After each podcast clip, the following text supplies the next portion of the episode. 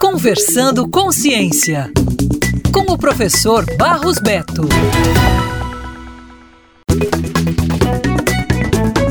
Duas pesquisas lideradas pelo professor Victor Hugo Costa de Albuquerque, do Departamento de Engenharia de Teleinformática da Universidade Federal do Ceará, apresentaram resultados promissores para o diagnóstico da doença de Parkinson. Desenvolvidos em parceria com instituições nacionais e internacionais, os estudos consistiram no desenvolvimento de uma caneta inteligente sensorial e um algoritmo aprimorado. A caneta inteligente foi elaborada para ser usada pelo paciente sob supervisão do médico durante o chamado teste de diadococinesia em papel. Trata-se de uma avaliação já estabelecida na comunidade médica que consiste em aferir a habilidade das pessoas de realizar movimentos rápidos, repetidos e alternados por meio de traços feitos por elas à mão. Já o algoritmo, chamado de Floresta de Caminho Ótimo FUSE, ou FUSE OPF, faz a leitura automática dos traços feitos à mão. A intenção é garantir maior probabilidade de que os casos identificados como positivos sejam de fato positivos de que os negativos realmente sejam referentes a indivíduos que não tenham a doença,